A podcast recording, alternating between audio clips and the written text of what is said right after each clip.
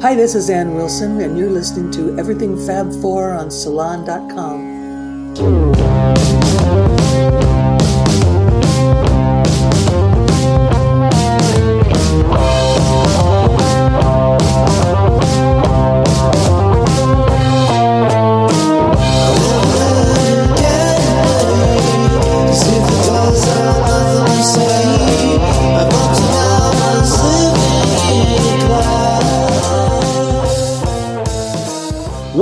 Everything Fab 4, a new podcast focused on fun and intelligent stories about the Beatles. I'm your host, Ken Womack, music culture columnist for Salon.com and a Beatles scholar and historian. No other band, or popular phenomenon for that matter, has enjoyed the global impact of the Beatles. They are part of our human fabric. They created an enduring music that brings people together, and just about everyone has their own Beatles story to tell some that are surprisingly deep and unexpected. With each episode, we'll be featuring a new guest to share their Fab Four journey, along with amazing theme music from Black Rabbit. Remember, it's a Beatles world, and everybody has a story.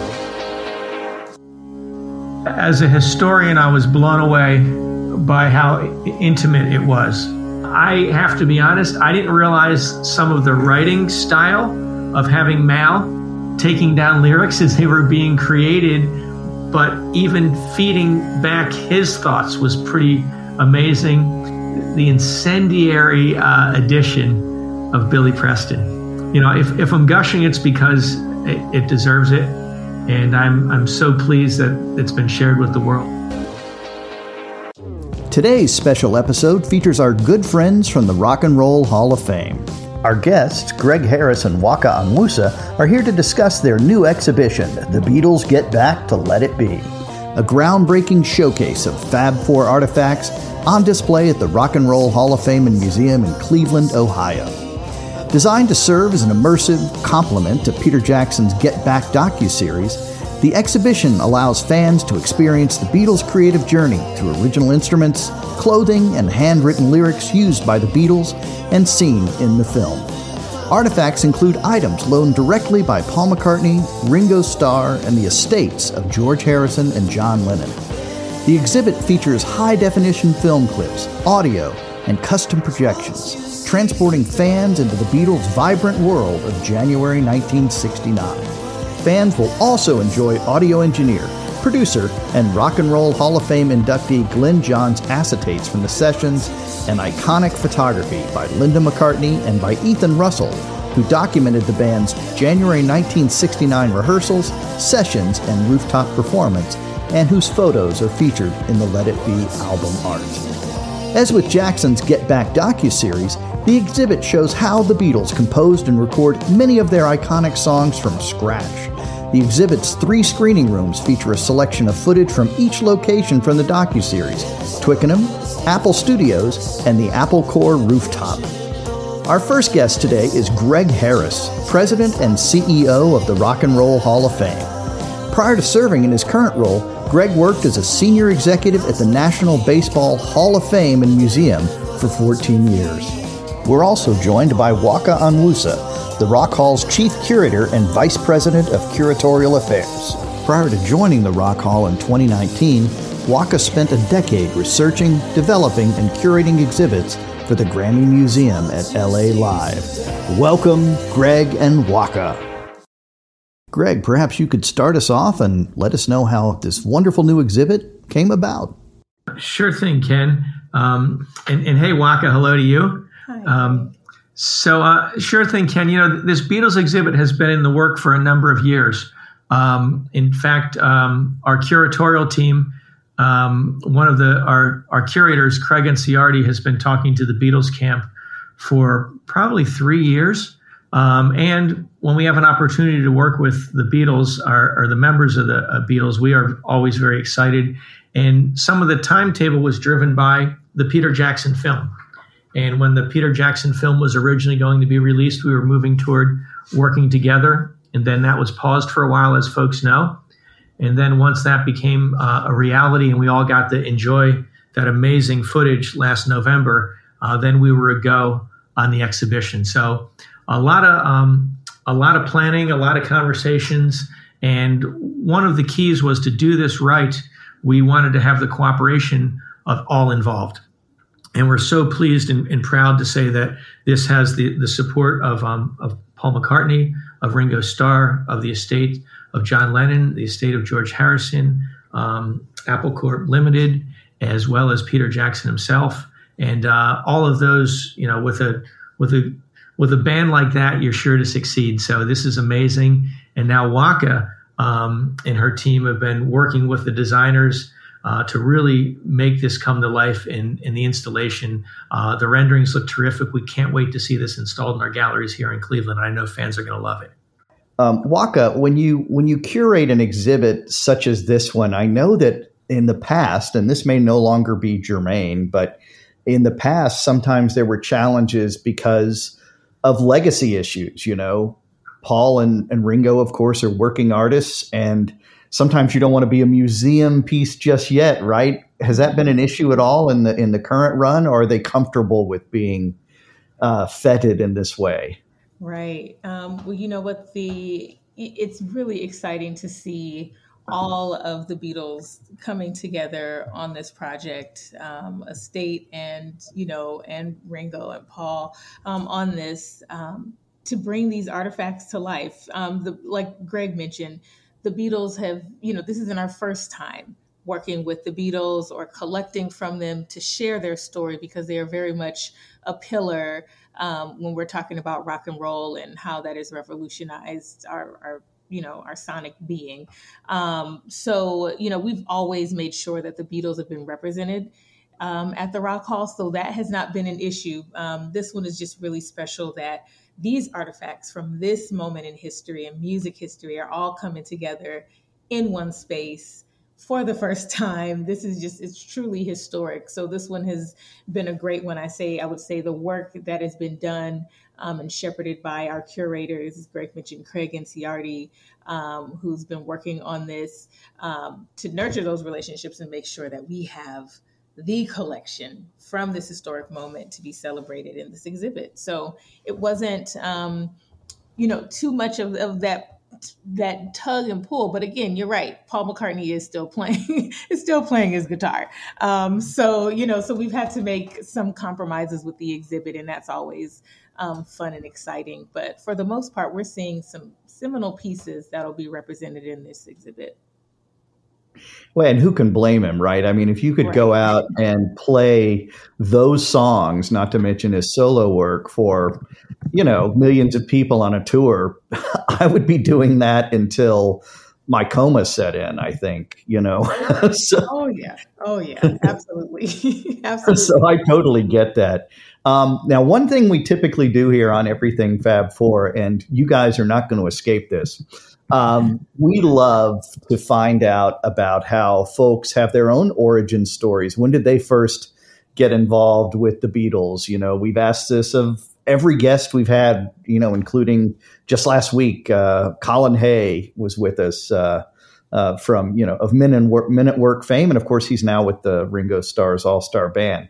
So starting with you, Greg, um, I'm kind of curious. When did you first connect with the Beatles in a meaningful way? Yeah, well, thank you. Um, and boy, I wish we would have been prompted for this question, but um, I'll tell you, it actually relates to our exhibit that we're doing right now because, you know, as everybody knows, the, these were the, the Get Back sessions, and the um, uh, and, and when with um, recording the you know the sessions for Let It Be, and then the the rooftop concert, which um, we'll be reproducing inside our gallery space. You're going to feel like you're there with them. Oh, um, oh wow, that's oh, cool. Yeah. Am I even going to have to like wear a scarf because it's going to be pretty chilly up there? you may want to, but so before I answer my moment, I will say, you know, you're going to see Ringo's drum kit he was playing up there, and the red raincoat that he uh, is wearing when he's on there. You'll see John's um, sanded down Epiphone Casino and uh, you, you're going to be right there.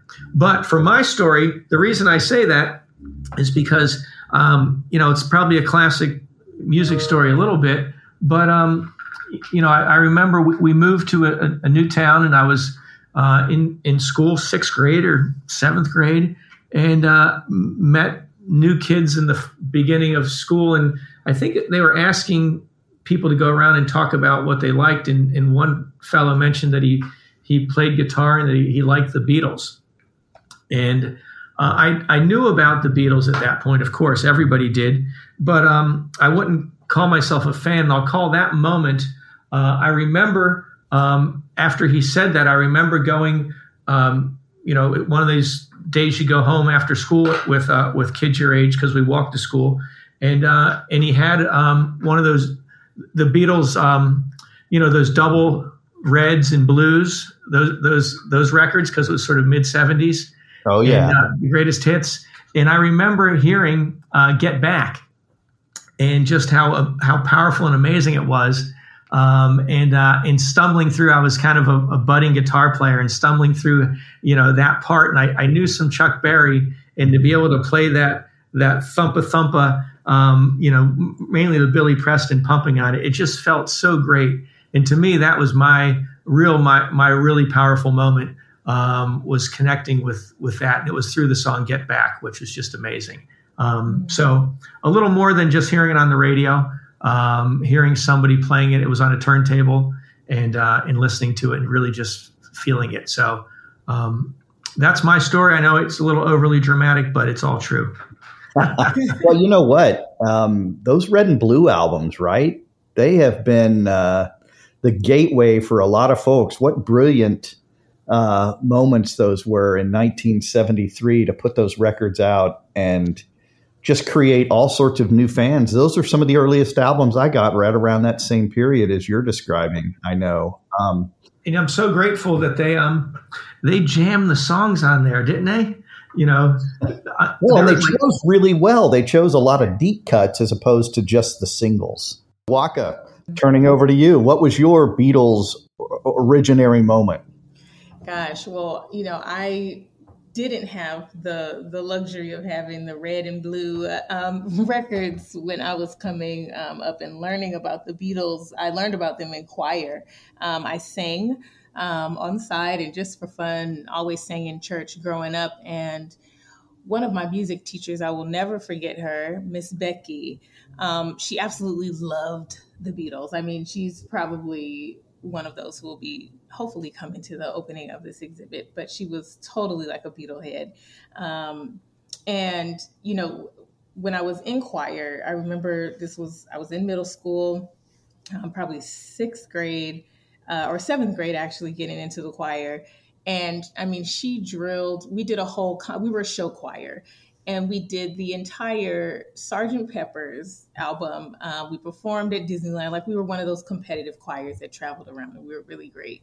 Um, not to, I mean, we were a pretty good choir, and um, it was really amazing. I mean, of course, I knew about the Beatles through my parents, but it was Miss Becky um, who really taught me about the Beatles. I mean, learning the music and really getting into the songs. And I guess my get back moment is with Let It Be.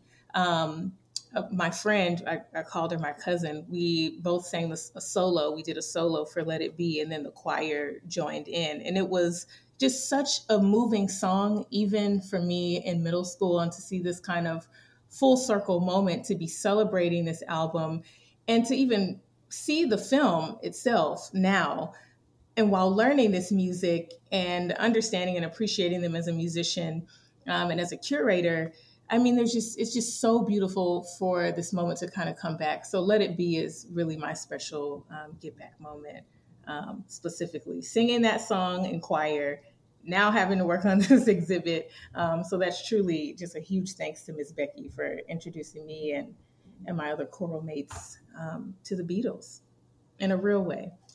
Very cool. And you know, you both have stated something remarkable and still and very true today uh, for for students that I meet in my role as professor of, of English and popular music at Monmouth University. When I teach the Beatles, they often cite those junior high years as the time when they make this very kind of discovery yeah. Um, if not earlier, right when they're singing Yellow Submarine when they're you know toddlers or what have you. But it's it's kind of fascinating how how the the demographic entry points for the Beatles um, really have stayed the same over these five six decades. It's uh, it's it's quite interesting.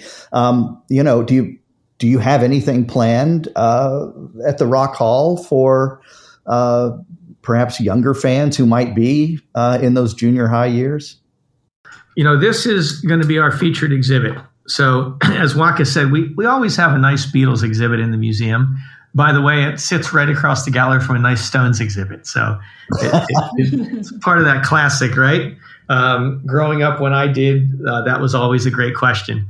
Um, but um, this, um, what we're doing when it's in the main gallery, we will have programs, we'll have activities, we will have um, things going on elsewhere in the museum. And one of those places, to pick up on Waka's explanation, Waka's experience, our whole second floor of the museum is called the garage. And the garage is loaded with instruments, thanks to Fender, thanks to Gibson, thanks to Martin, thanks to DW drums. Didn't mention Hofner yet, but who knows? And um, we um, uh, we will have uh, playlist um, score sheets, lyric sheets, and our staff in the garage every day they jam with visitors. Uh, visitors can come and learn how to play. They can come and plug in these guitars and play with others that are supporting them. And it's really this wonderful sort of sharing interactive space. And that's been massive with our teenage visitors. Um, and so we'll be doing some things like that in there. And um, you know, I'm not sure other other touch points that we'll do with the exhibit. We'll we'll follow with film screenings. Uh, we're going to do some special weekends throughout the summer where we bring in some of the principals um, and uh, more on that. But right now, um, that's the plan. Yeah, I'm going to want to hear a lot more on that. That sounds pretty intriguing. And I have to tell you, you had me at Epiphone Casino. I mean, just oh being, yeah, just sanded down the whole deal, like you see it, it just speaks to your soul. Yeah. Well, to be able to be near that guitar, which was so important to, to John Lennon, um, as I, am sure you both know, they had the Double Fantasy exhibit for some time in Liverpool, and mm-hmm. being able to be near that that crazy space age guitar of his in that exhibit was meaningful, but you know, obviously that that casino looms large in his legend. We'll be back in a moment with more from Greg Harris and Waka Onwusa from the Rock and Roll Hall of Fame. When you need mealtime inspiration, it's worth shopping Kroger, where you'll find over 30,000 mouthwatering choices that excite your inner foodie. And no matter what tasty choice you make, you'll enjoy our everyday low prices, plus extra ways to save, like digital coupons worth over $600 each week. You can also save up to $1 off per gallon at the pump with fuel points. More savings and more inspiring flavors make shopping Kroger worth it every time. Kroger, fresh for everyone. Fuel restrictions apply. We're back with Greg Harris and Waka Onwusa from the Rock and Roll Hall of Fame. Waka, can you tell us some more about your experience of, of, of curating this exhibit and, and doing the work where you put it together and have to make a lot of those tough decisions uh, about what gets in and what doesn't? Right. well, this one is, you know, obviously very special that we're, this is a companion to a film. So, where the film is really um, the nugget here that's sharing this story and kind of peeling back the layers on what fans um, want to see. You know, the artifacts here are very specific. Um, obviously, you know, we've we really would love to have um, you know in the in the highlight of artifacts that we have um, collected from all of the beatles right now we're you know looking at what story we want to tell what's you know what's going to be inspiring to fans. Um, you know one of the favorite one of my favorite pieces i absolutely love lyrics. Um, that has to be, you know, if you you were to ask me what is my favorite thing in the museum, it has to be handwritten lyrics, um, just to see that creative process. And we have a great selection um, that fans will have an opportunity to view when touring. Um, one of my faves. Paul McCartney's "I've Got a Feeling" or the Beatles' "I've Got a Feeling." I think that just resonates. Um, it's the beauty of that song. It just resonates so power, you know, so strongly even now. Um, just with the last couple years we've been experiencing as as a as a human race, um, wherever you are on this planet. So to have these lyrics um, up close and personal, like we're talking about the guitars and the clothing, I think for fans to really see that writing, to see um, George Harrison's handwritten lyrics for "I Me Mine," on display. Dig a Pony, another favorite. Um, so I think those are some of the highlights. So when we narrowed down um, our artifact list and trying to figure it out of what our wish list would be, it was definitely to have some of these gems um, highlighted. So we're we're really grateful for the selection that we worked together on with the Beatles to to help and tell this story. So those are some of my favorites. Um, but it, it's really difficult. There's some great photography, and obviously it's hours of footage. So even um, you know curating that down and, and you know working with Apple um, and the Beatles to make sure that we are are highlighting a strong, you know, some of the strong scenes in this exhibit so fans can really feel immersed um, with not only the artifacts, but the visuals, um, which is helping to, to lead this celebration.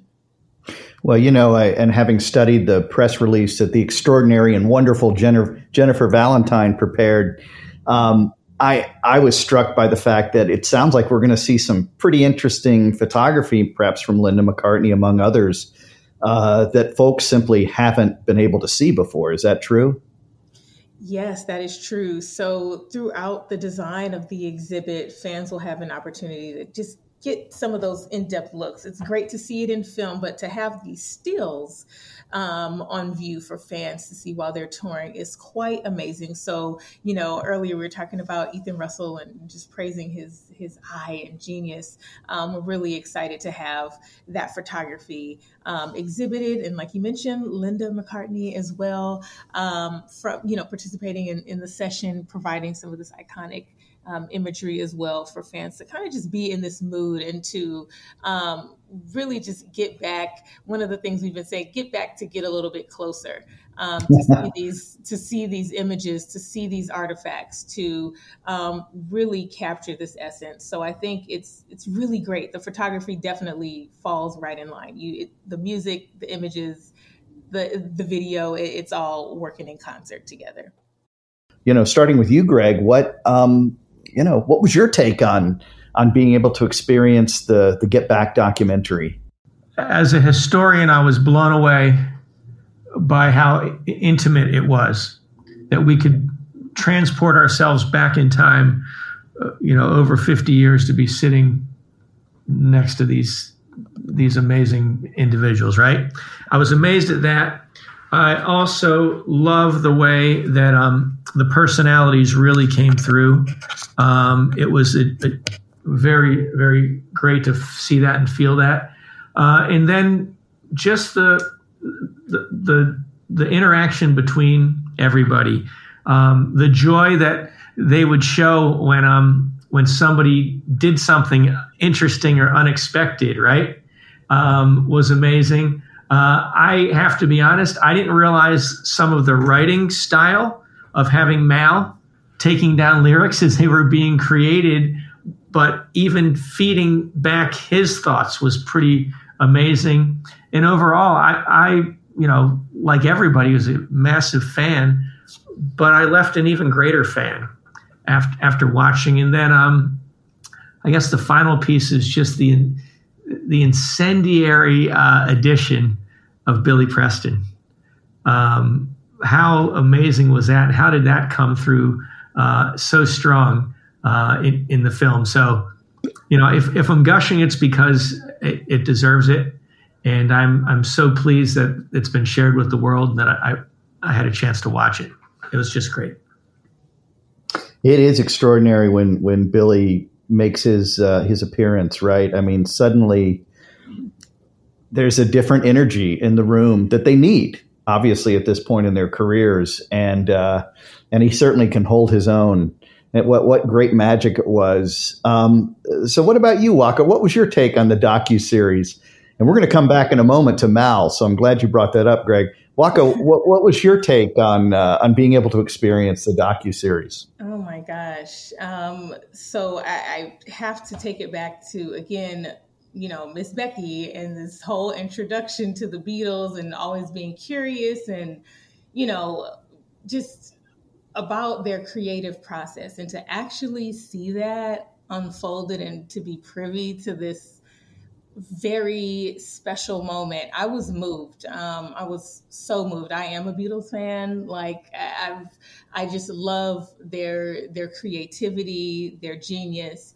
Um, there was a line that Paul McCartney said that just has me like just emotional, just as a music person, where he was at the piano and he's like, you know, the all of the greatest songs in the world that we've never heard or you know all in this piano. And he's just like strumming i'm just like holy shit like that's that's a lyric right there. That's a whole song right there.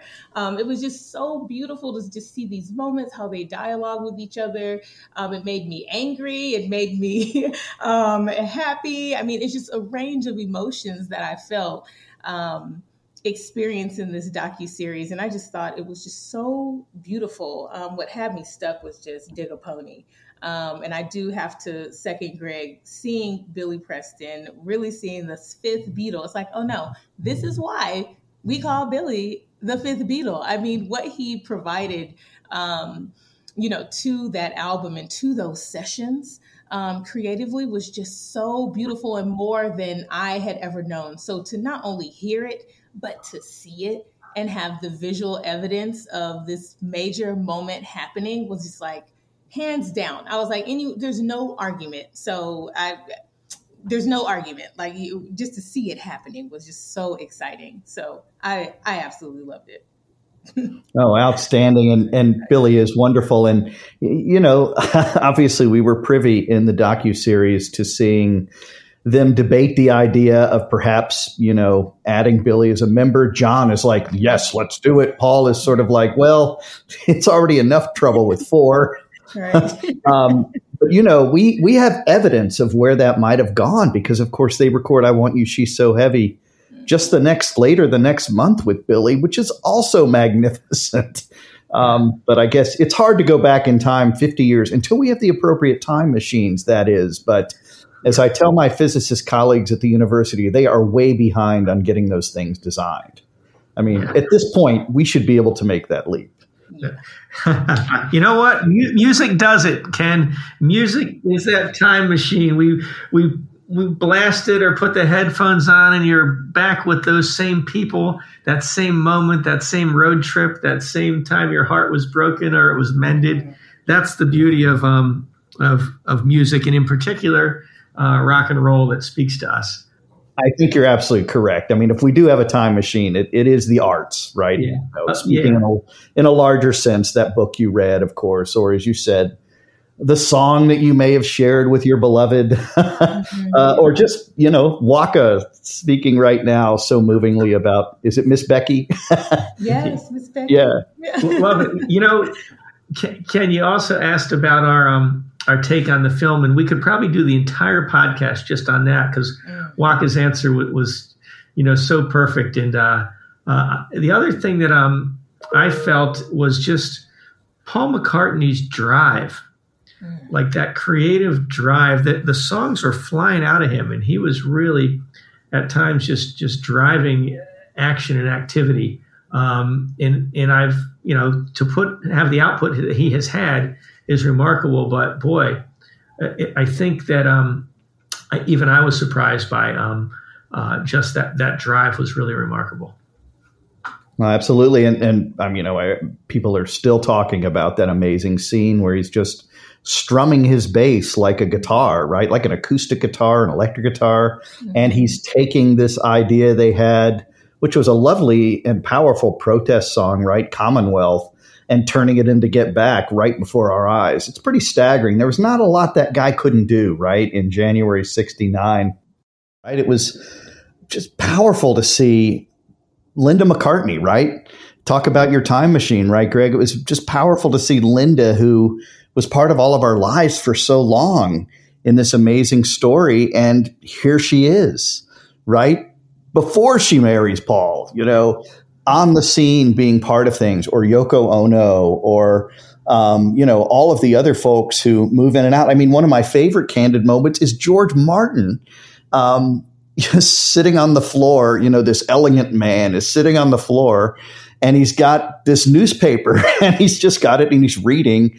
And uh, it's such a candid moment from a person who you know, was uh, had with the beautiful cut glass voice, and there he is, being a human being. So in so many ways, um, the the docu series really brings that to life, doesn't it? I, I, agree a thousand percent, and it it's interesting because you have this perception of artists, you know, being cloistered and creating amazing art.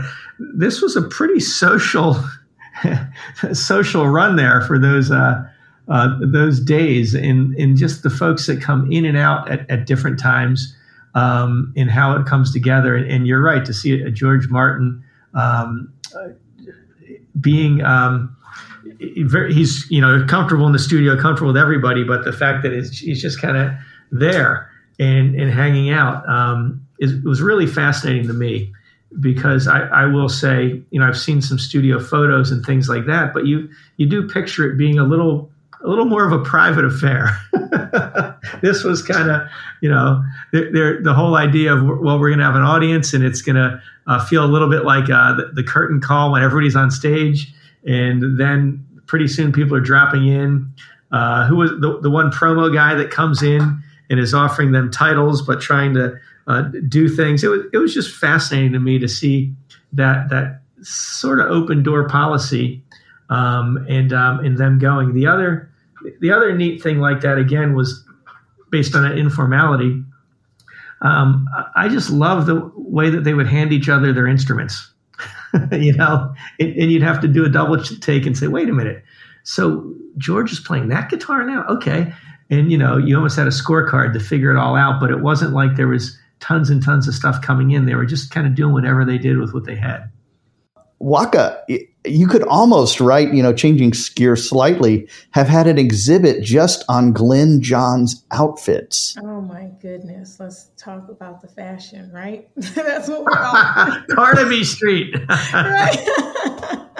I mean, just the looks. I mean, they were just so eh, he was just such a bright addition. I mean, once Glyn Johns came onto the scene in any scene that we saw during the docu series. It was just like, I mean, I was looking, I was like, wow, that's a really that's a really dope blouse. Okay, these these eyeglasses, I really I really like that. But I mean, it's just that whole creative vibe that was going on between all of them. Uh, the fashion throughout, though, just the Glyn Johns, just in, in all of the Beatles. I mean, for Ringo to be wearing a red raincoat and uh, the pink pinstripe suit or you know the the colorful striped shirts. I mean it's just it's all it, it, was just all really fantastic. And i think just so welcomed even now with this style kind of being embraced with this generation of fashion that that we see even today. So just oh, absolute the fashion just the fashion just Wait, and he's way ahead of he's way ahead of elton john right? Oh, so ahead of elton so ahead. I mean, this is the blueprint right here. It, it starts with Glyn. It starts with Glyn. He's got the feathers. He's, oh you know, God, everything. Just the the jewelry. Just his. I mean, the pants. Like just the whole looks. Like his hair. It just do everything about him was just so on point. I think it's just a really unique thing to see this. Like to see what was happening. Um, and to see how cool they were looking behind the scenes. It's just really great. Not just the Beatles, but I mean, Flynn, yeah, just. You know, so one of the things I know that people have been taking away from this experience, and I imagine will be also on display at the hall, the Rock Hall, is does have to do right with the idea that this isn't the breakup album as we all not that we were led to believe it but just the circumstances of its original release in 1970 after Paul's announcement about disbandment you know couldn't help but make it so. Mm-hmm. Um, I often teach it in class as the Beatles' Come From Behind Victory album. Mm-hmm. You know, it's a rough month. And yet at the end, they've got the rooftop. And then January 31st, they record all of those wonderful songs. So there's this just incredible profusion of energy and creativity. Um, and one of the characters who certainly emerges uh, is Michael Lindsay Hogg, right? Uh, crunching on his stogie the whole time. But anyway, um, are there? How do you point toward the breakup then when you have this this experience of Get Back? You know, while it isn't the breakup album, thank goodness. um, it certainly is forecasting things to come. You know, Greg and, and Waka, how did you how did you think about that and incorporating those issues? Because we are late in the game as far as their story goes. Yeah. So what I I I appreciate the idea of it being sort of this later comeback record, right?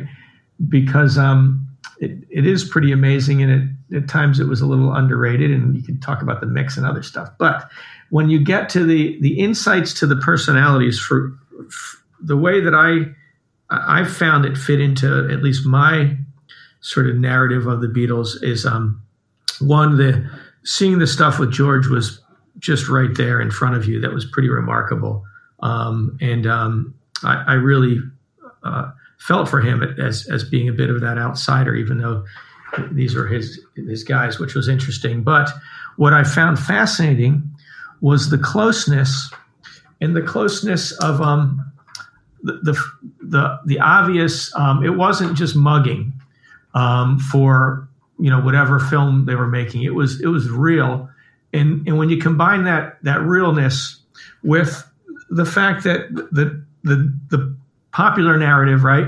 Probably your listeners are so deep they they're they're beyond the popular narrative, and, and I know you are too with your scholarship. But the popular narrative about this breakup and that you know never play again and never be together, and, and the reality is there is a, a, lot of socializing going on at times in the '70s, uh, and there were friendships, and these were lifelong connections. And I think seeing these sessions kind of underscored that um, that it wasn't um, acrimonious and on its way out, and you didn't have people getting super polarized um, at, at this breakup record. Instead, it was a, you know, I think when things were dissolved, they didn't, nobody even knew where it was going to go.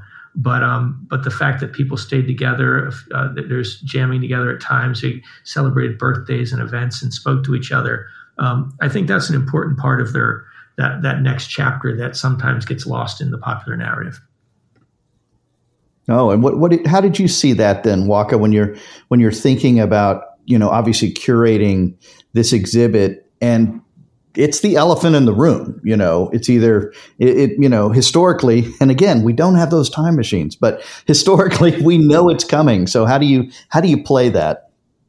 Right. Well, this exhibit is not, you know, meant to to be that um, you know like a full retrospective. We're taking a moment out of you know the lives of four four giant lives. Um, and this is only a, a, sampling of of the moment. We are really celebrating this creative wave um, i mean that they made. There were so many innovations that came out of this moment there um, in sound and the way they were playing and how they were writing and to greg's point how they were collaborating you know um, sure there are pieces that obviously can be put together um, based on that struggle. And it's so funny. I, you know, I, I empathize in that same way, Greg, um, with George, just seeing, you know, his struggle in that way too.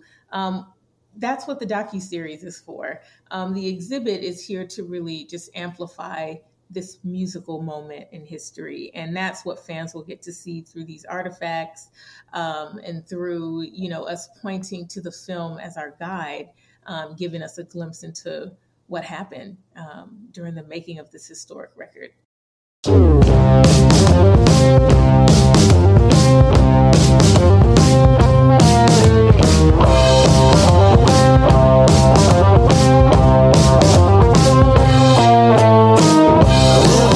Everything Fab 4 is presented by Salon.com, the premier news, politics, innovation, and arts website. For more information about the podcast, visit everythingfab4.com, where you can learn more about our podcast and my latest Beatles related book, John Lennon 1980 The Last Days in the Life. The Everything Fab 4 theme song, Seize the Day, is provided courtesy of Black Rabbit, the high octane Beatles cover band and innovative psychedelic rock project from Rockaway Beach, Queens, in New York City. Like what you heard today on Everything Fab 4? Be sure to subscribe give us a rating, and recommend the show to your friends. Plus, you can follow us on Facebook and Twitter at EF4 Podcast. Distributed by Salon, Everything Fab 4 is a Wonderwall production with editing and post production assistance from music industry and communication students at Monmouth University. Remember, it's a Beatles world, and everyone has a story.